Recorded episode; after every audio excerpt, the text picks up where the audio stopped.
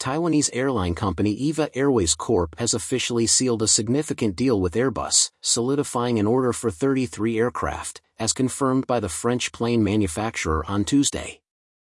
The agreement, initially disclosed in November of the previous year, encompasses 18 long-range A350-1000S and 15 single-aisle A321neo planes while the precise value of the freshly finalized deal remains undisclosed by Airbus, EVA Airways previously indicated a potential worth of up to $10.1 billion in a filing with the Taiwan Stock Exchange.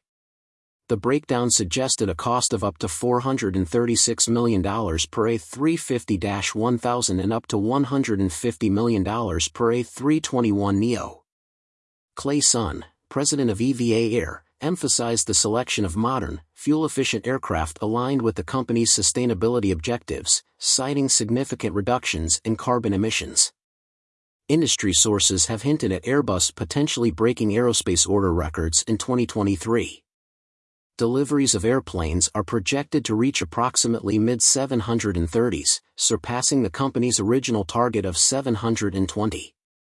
Airbus is expected to officially announce these yearly orders and deliveries on Thursday.